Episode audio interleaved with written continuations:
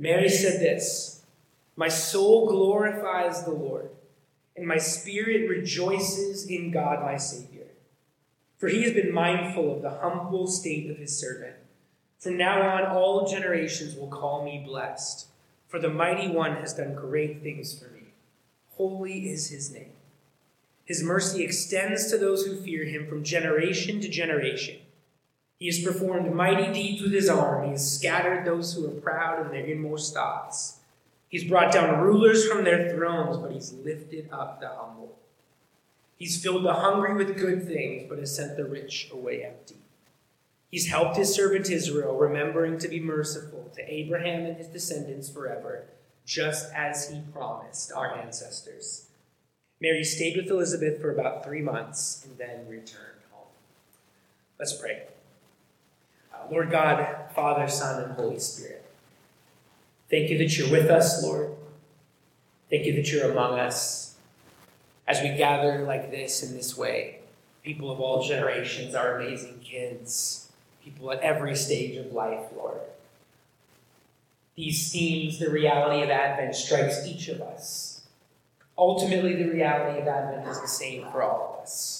We come together and we rejoice in the fact the God of the universe, the cosmic king, loved us enough to come and take on our humanity that we might have eternal life with you. This gives us hope. This gives us peace. This allows us to live with incredible joy. So, Lord, I just pray that today, as we hear about joy, as we learn about what it looks like to be a people of joy in the light of Advent, in the light of Christmas and also in light of the stark reality of our world today. We just pray, Come, Holy Spirit. Would you speak to us through your word? Would you speak to us through Michelle's words, Lord? Fill us and speak to the deepest places of our hearts today.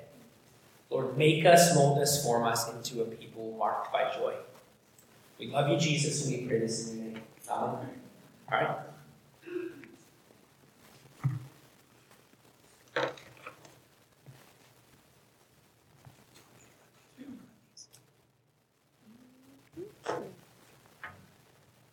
Good afternoon. There's a lot of good afternoons. I feel like I'm losing you already. Good afternoon. I love it. I love it. Um, for those of you I haven't met yet, my name is Michelle. It is my joy to be up here with you today. And I don't know if you're aware, but there's this film backlot in Langley. Aldergrove, really. And you can tour this real Christmas town. It's a real backlot where they filmed some Hallmark movies. And they decided to open this up to the public for a unique festive experience. For a price, of course. And when you step inside, there's brownstone apartments all decorated with Christmas lights there's shops that you can enter into and buy actual goods. There's live music, caroling, and food. Murray had a great time. I saw all the pictures. My mom is still posting every day. She even recounted when she made snow angels at the town square because they had manufactured snow come out from the rooftops. And if you're not familiar with Hallmark movies, they are infamous for writing stories about women who find love at Christmas. In fact, a lot of the titles will say at Christmas. Some of you might already be a fan, and I'm happy for you. But even if you're not a fan of Hallmark movies, they do hit at our intrinsic need to pursue happiness through love and belonging. And maybe you've heard it said before that Christians should aim to be holy and not happy. It makes for a really good sermon tagline, and it's not wholly untrue. But the subtext can often be God doesn't want us to be happy at all. And that's not true. Happiness is circumstantial, it's in the name. Things happen that make us feel happy and that is okay. Pleasure is similar. It's glandular. We want to feel pleasure, and it's okay to feel pleasure, but sometimes we're bodily and chemically prevented from feeling delight, from feeling pleasure. And our circumstances don't often lead to happiness. In fact, the very opposite. Yet, there's this whole economy catered to our happiness and pleasure, whether it's a pair of shoes, a piece of technology, or a relationship. We won't be happy or whole without it. And in the economy of happiness, there's always a price tag, there's always more to have. And when you cannot gain this happiness, you turn to the only other possible option escapism. And there's plenty of that to go around. Between Hallmark movies in our pursuit of happiness and God's call for us to be holy as He is holy, where does joy factor in? So, am I not supposed to be happy? What do I aim for? What does joy look like? Is it manufactured or bought? And this exact question is what I hope we can answer and explore together today. Three things, three movements, surprise, surprise. Um, the first thing I want to ask is what is biblical joy? I would love to flesh that out for us this afternoon. And two, what about suffering? The question of suffering almost immediately comes after this talk of joy. And then hopefully I can land us in the third movement here, which is defiant joy. So, first, what is biblical joy? Joy is a really common theme in the larger narrative of the Bible. You can follow it like a thread throughout the journey of the chosen people of God, the Israelites. And in one important leg of their journey, God works freedom from their slavery. God hears their cries of agony, and He raised the Savior from within called Moses to lead the Israelites out of slavery and out from under their oppressors, the Egyptians. This freedom was for something. It wasn't just freedom for freedom's sake, but free freedom to be in relationship with the one true and living God, the creator of the universe. So, some plagues later, they were let go. But not long after they left Egypt, Pharaoh changed his mind. He hardened his heart completely towards God. And in an act of defiance, he took his whole army to hunt down the people of God. Now, they were terrified. Death cornered them on every side. On one side, there was this huge sea, the Red Sea. They could not hope of crossing or building a boat in time. And on the other side, there was this vengeful ruler that was closing in. And then God delivered, just like that. They crossed as the Red Sea split before them. And on the other side of that deliverance, they sang this song. They celebrated. And even though they haven't yet entered into the land God had promised, if anything, they were only entering into the wilderness at this point. But in witnessing the great arm of the Lord saving, which is really just a metaphor of God working out this salvation and deliverance, and anticipating the fullness of their rescue, to them it was as good as done. This moment is recounted for us in a psalm. In Psalm 105, it says, He brought out His people with rejoicing, his chosen ones with shouts of joy. Sadly, however, their story from the Red Sea doesn't have a hallmark ending. It would continue. They struggled and fumbled with their freedom. They were out of slavery, but slavery was still in them. And in the story of Scripture, the Israelites fall under different captors the Babylonians, Persians, and later the Romans. And though they struggled, they remained hopeful, stubbornly hopeful that God would bear his arm again and deliver them and bring them to the land where they can be free to be with God. Now, this kind of hope cultivated joy joy under circumstances. Joy that wasn't instant like a microwave meal, nor was it ever painless like giving birth but allowing their circumstances to point them to the living God again. And then silence. 400 years, God did not speak. That's the gap between the Old Testament and the New Testament. That's a lot of generations. That's a lot of unanswered prayers. That's a lot of prayers hoping that God would deliver them, but does it? And then 400 years later, God speaks again, and it's in a backwater town called Nazareth. An angel comes to a teenage girl named Mary, and then she was told she was to bear a child that would bring salvation to all people by raising a new Savior like Moses right within Mary's womb. And this would happen by a miracle. now, miracle is a really good word for it because the angel said this would happen this conception would happen without sexual intimacy or intercourse. It would leave anyone puzzled at the very least and troubled and panicked at the very worst. How is this going to happen? The angel answered in Luke chapter 1 The Holy Spirit will come on you, and the power of the Most High will overshadow you. So the Holy One to be born will be called Son of God. Even Elizabeth, your relative, is going to have a child in her old age, and she who was said to be unable to conceive in her sixth month. For no word from God will ever fail. You see, for Mary, if God says this would happen, nothing would be impossible. And so, upon reflecting on this, she writes a song in Luke chapter 1. I want you to note this because is the longest a woman speaks in the Bible the longest. And it begins like this My soul magnifies or glorifies the Lord, and my spirit rejoices in God, my Savior.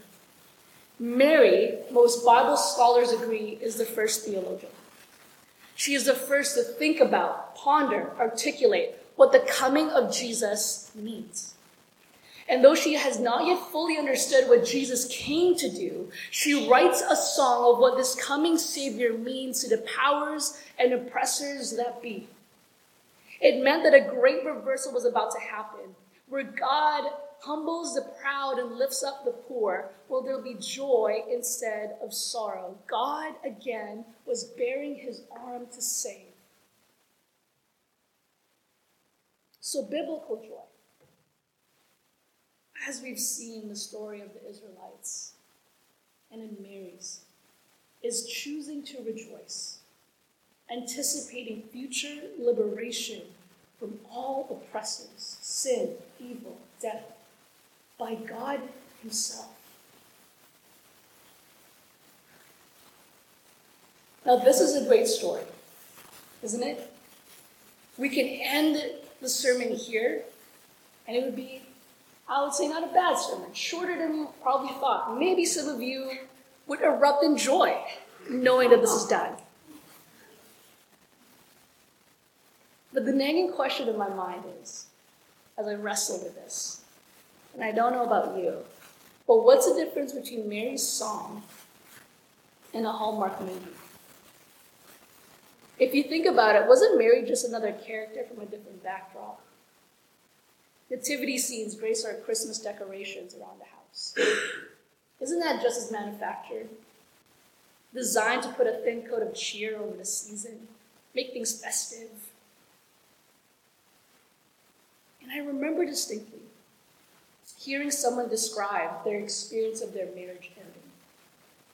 They said it was filled with tension and tears, lots of tears. And their young daughter in the midst of everything, started to put band aids all over her body to somehow soothe the pain of their family breaking up. It is heartbreaking to discover at such a young age there is no bandage for the soul. So, what if circumstances like this? Relational strain that we feel more acutely in this season what of relatives that are never coming to the dinner table? What of conflicts that just never resolve? What of grief and loss? What of genocide and sexual violence? What of unjust wars and deaths of millions? What of silent killers like cancer? What that surprise diagnosis? What about fatal car accidents? What about loneliness this season? What about life stages you thought you'd be at by now, but you're not? How does Mary's song speak into any of these situations? Because it matters. Not just for the skeptics wondering if there is a God, but for the religious and the church going. Because suffering is not an if, it's a matter of when. And we aren't spared from suffering because we follow Jesus. We follow Jesus and we expect suffering. But expecting suffering doesn't make the suffering easier. It just doesn't. One such person reflecting on their experience of grief and unanswered prayer after a death of a close friend said this I couldn't see how life could keep going on like normal after this. I was grieving my friend, but I was also grieving the person I was before she died. I always thought I'd be one of those Christians who hits hardship and stays strong, keeps going. I know now that I'm not that person. Have you ever grieved like this? When you experience a loss and pain like this in your life, trite responses and moral platitudes will not do. Responses like pray more, pray harder, just trust God. Assuming that you didn't trust Him enough, you didn't pray hard enough. That's why this happened to you. Or some of my personal favorites blessings come in disguise. There's a reason for everything. My sister playfully sent me this meme or this comedian saying, why do my blessings need to disguise themselves? Why can't they just come as blessings? And you know, they're really not untrue, right? These are not untrue, but they're often used when we are uncomfortable with the pain someone is expressing to us. We minimize, we blame shift, we spiritualize away, or we simplify by saying or thinking in our minds it's because of some, something someone did. You were not holy enough, spiritualized enough, and you've sinned, and that's why this is happening to you. Have you thought of that? I think of it all the time. Like, what did I do this time, God? Why am I suffering this? Jesus does not draw these conclusions easily, and neither should we. Sin and suffering are not always correlated. Just read the book of Job. There's a whole book dedicated to this kind of confusion. Rebecca McLaughlin says this about our experience in suffering. We are much more like children than philosophers. Our pain is real and urgent. It refuses to be soothed by faraway hope. Neat theological answers will not do. We need a robust understanding of suffering. Because I want to say today that our joy is hidden in it, it's tethered to it. They're tightly clasped at the hands, friends even. It's not if we suffer, but when we suffer. C.S. Lewis, we've quoted him often enough times that he probably deserves some kind of introduction. He's an Oxford professor that became a Christian later in life. He went on to write books like Mere Christianity and Chronicles of Narnia. He struggled with the loss of his wife whom God had also given him later in life. With this surprising joy came an undiagnosed cancer. He reflects on his suffering like this Not that I am, I think, in much danger of ceasing to believe in God. The real danger is of coming to believe such dreadful things about him. The conclusion I dread is not, so there is no God after all. But so, this is what God's really like. The question of suffering is of utmost importance. Our relationship with God depends on how we view Him. And how we view Him affects everything else in our lives. Nothing in our lives goes untouched. And so I want to offer a Christian response to suffering this afternoon. There are two ways I'd like to respond. One is free will, and another is Jesus. Needless to say, what I'm covering is a primer. This is a whole book that you can read on this. And if this erupts more questions than answers, then that's normal. And there's books that I'd recommend in a conversation and coffee I'd like to offer. Now, to free will. Free will is central to the human experience. Without it, we wouldn't be able to reason, love, or have morality. However, it's a double edged sword.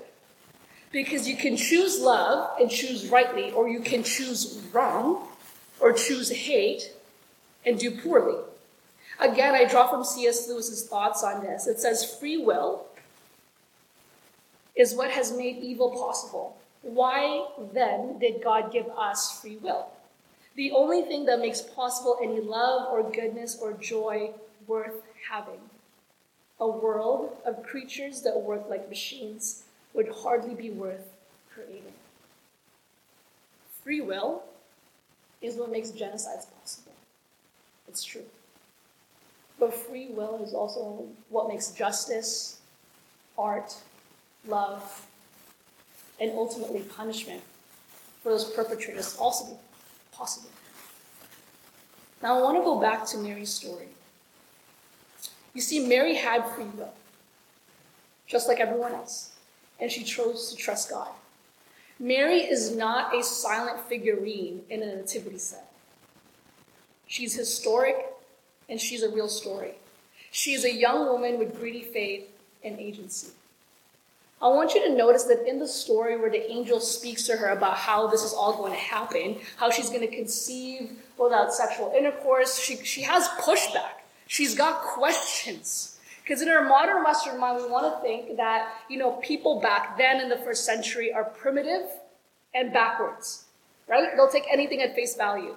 They're gullible. They're naive. But Mary had pushback. She's like, how is this to be? Because even in her mind, she knows that doesn't just happen. Pregnancies don't just happen out of nowhere. And on the other hand, the news to her is, is, is thrilling. She's honored to be a part of God's plan. And it means that she will see deliverance in her time. God was on the move, and this was really exciting. But on the other hand, the news is downright devastating. Because at this point, she's engaged to be married to Joseph.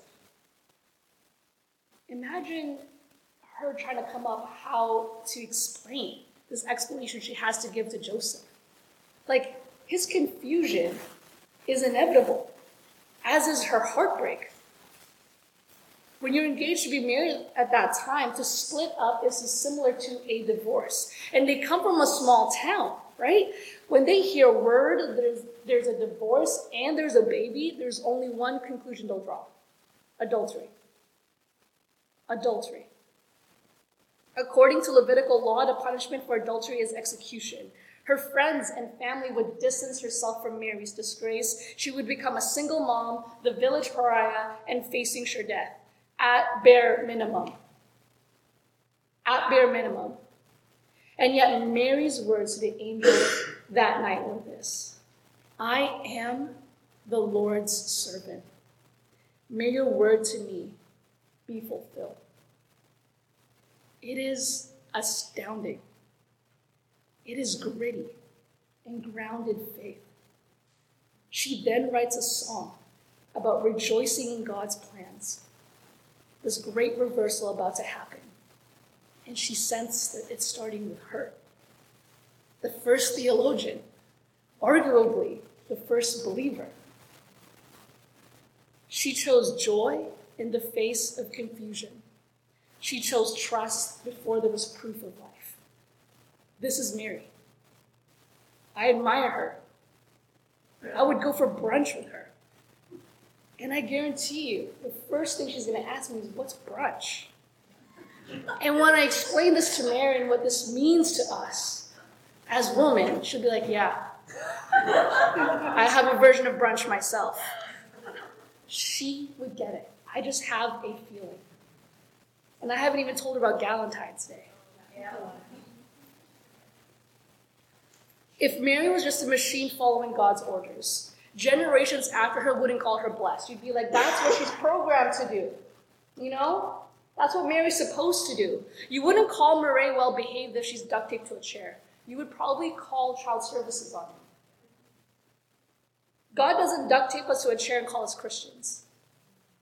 You in church, I'm going to duct tape you. You're now a Christian.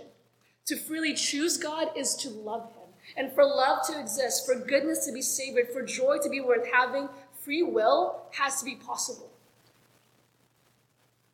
The second and perhaps the most important response towards a question of suffering to the Christian faith is Mary's womb.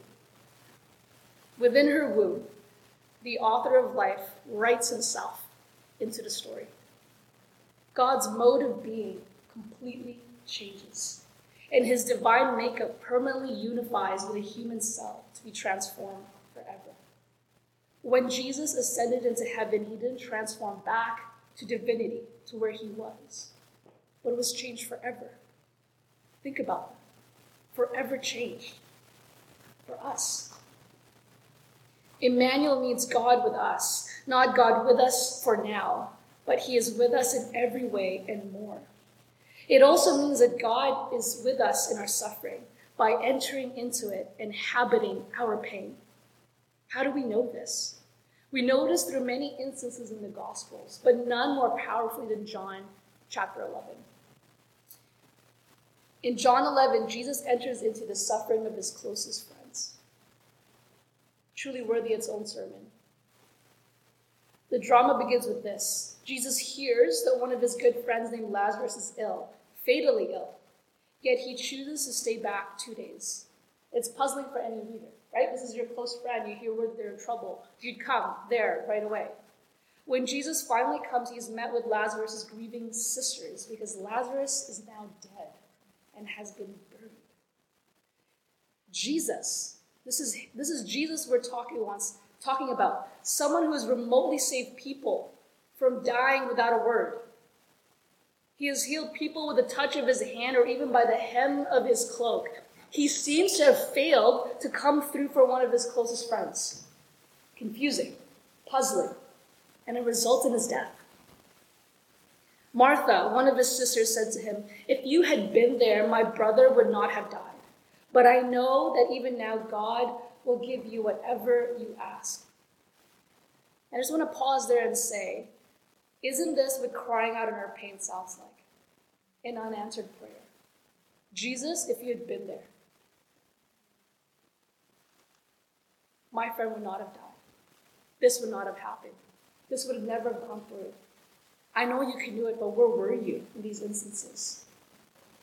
Right here, the time between Mary and Martha's request for Jesus to come to their aid is a picture of the reality we must grapple with when we are faced with unanswered prayers.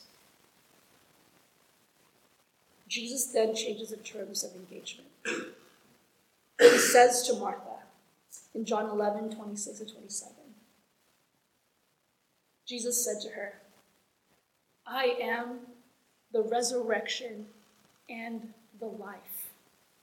The one who believes in me will live even though they die, and whoever lives by believing in me will never die. Do you believe this? Notice what Jesus doesn't offer.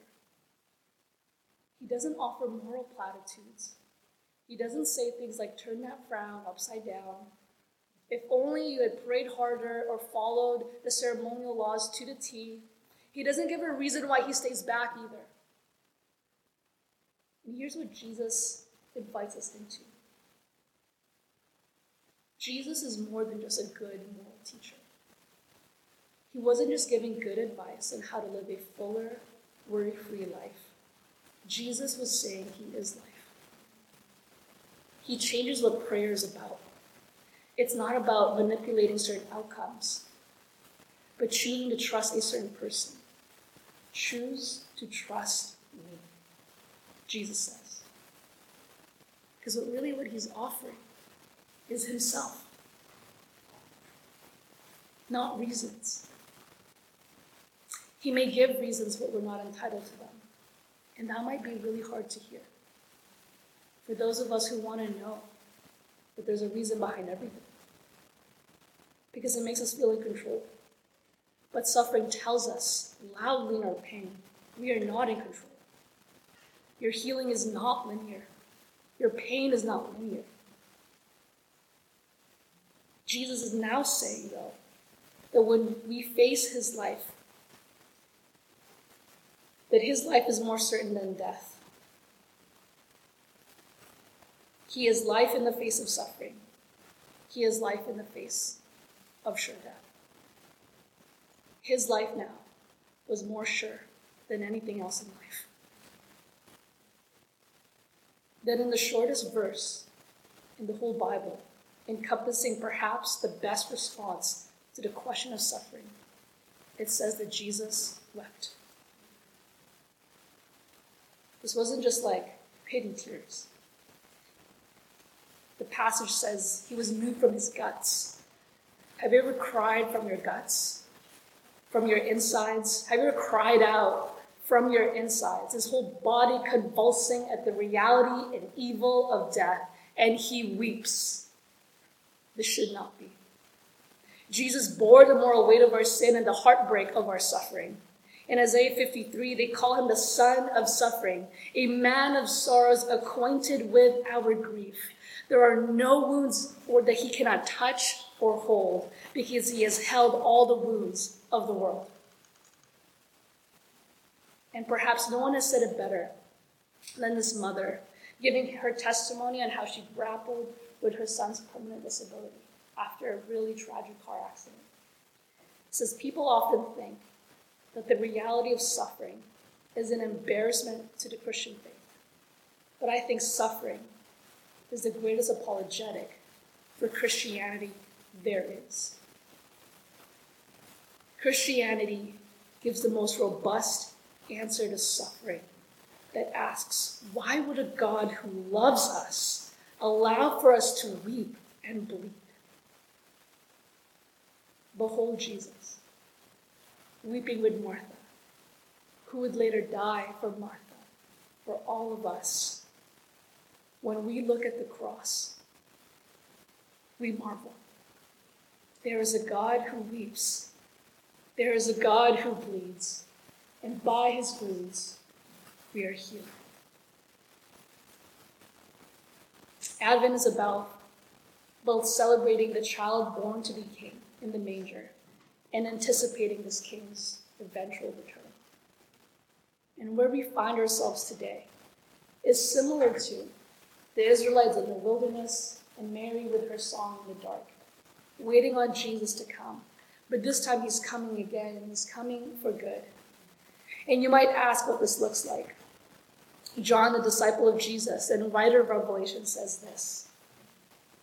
And I heard a loud voice from the throne saying, Look, God's dwelling place is now among the people, and he will dwell with them.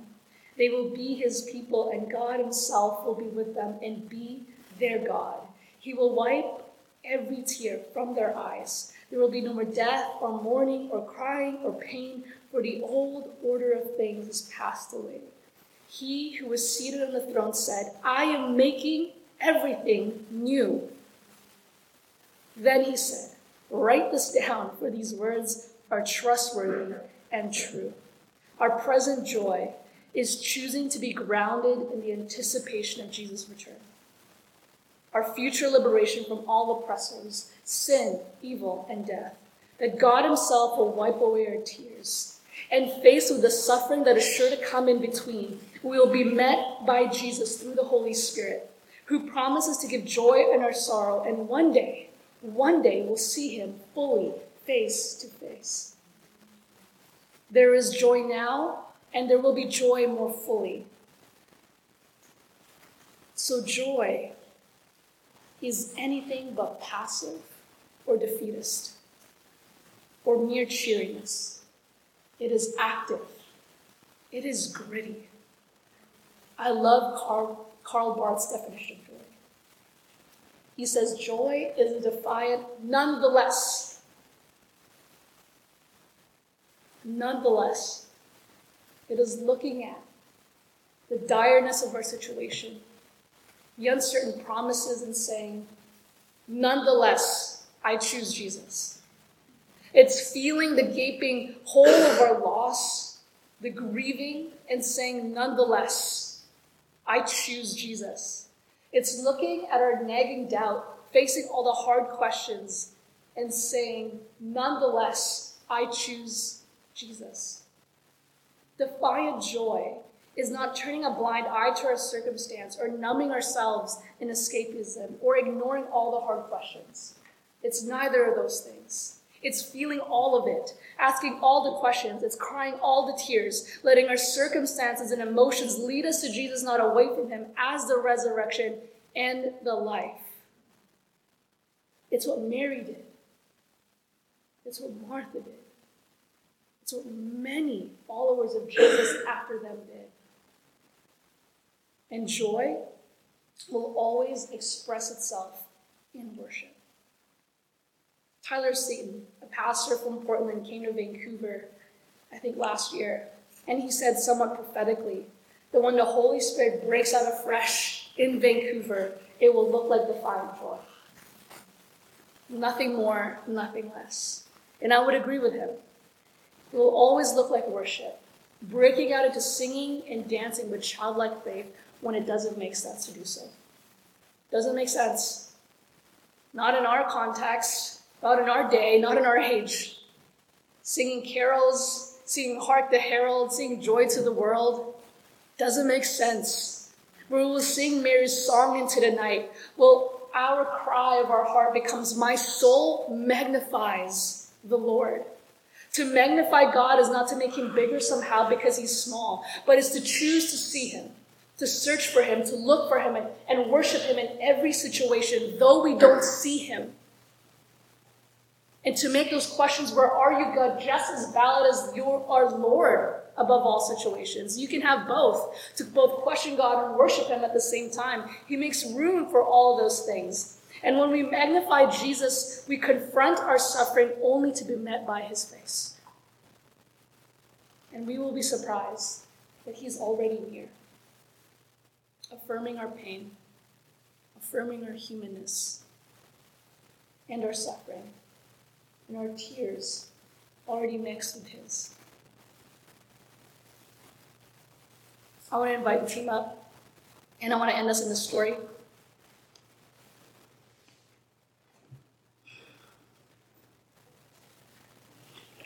It was about um, this time, about four years ago now that we decided to receive a fertility consultation.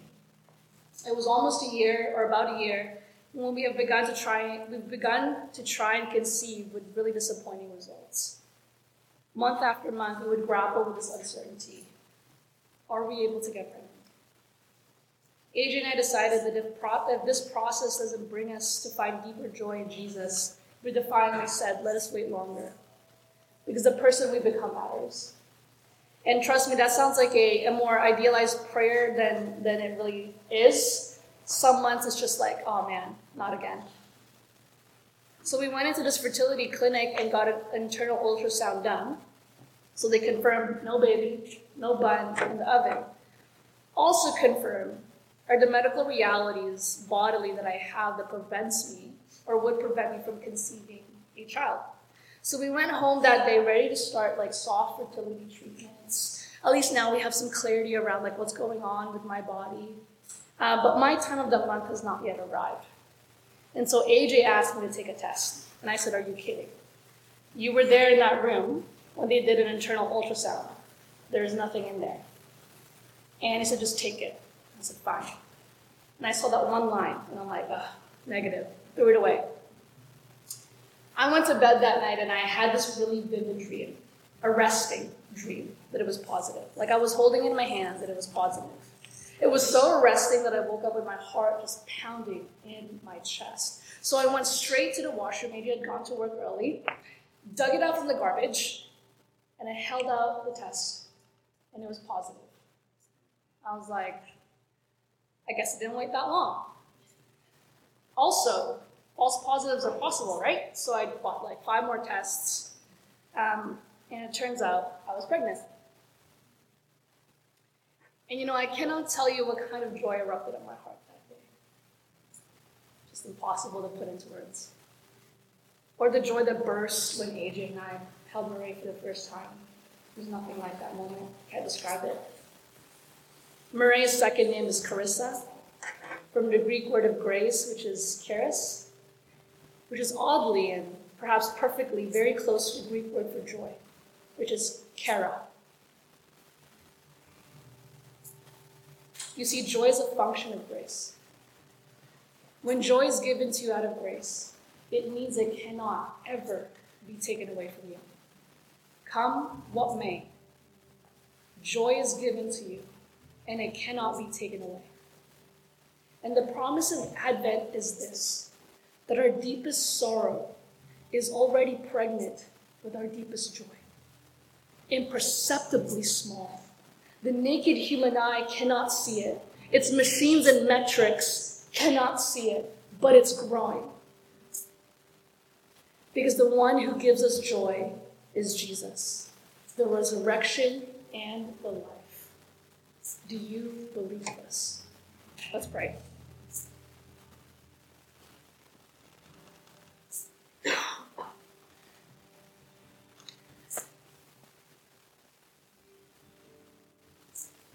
These moments are always so tender. And uh,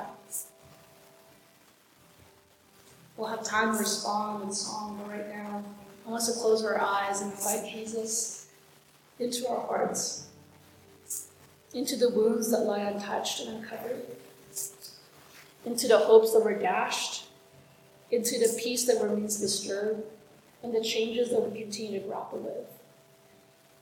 And the things that haven't yet happened and you hope would have already happened by now.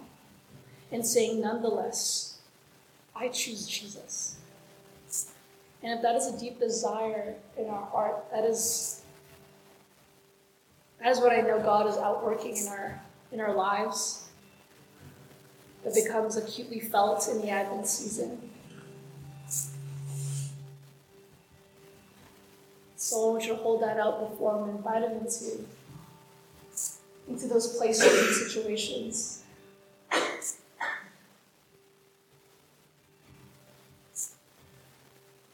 And say, Jesus, I want to see you and I want to magnify you. But nonetheless, I choose you in the face of uncertainty, in the face, of everything I don't have control over. And saying, nonetheless, I choose you. I choose you. Help us feel all of the Holy Spirit. Help us feel the pain of suffering and the joy of salvation.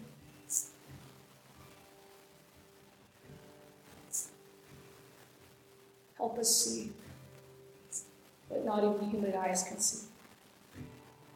But open the, the eyes of our hearts to see you, Jesus, come to already inhabit our pain and suffering. Ready to break out into defiant joy. Come, Lord Jesus.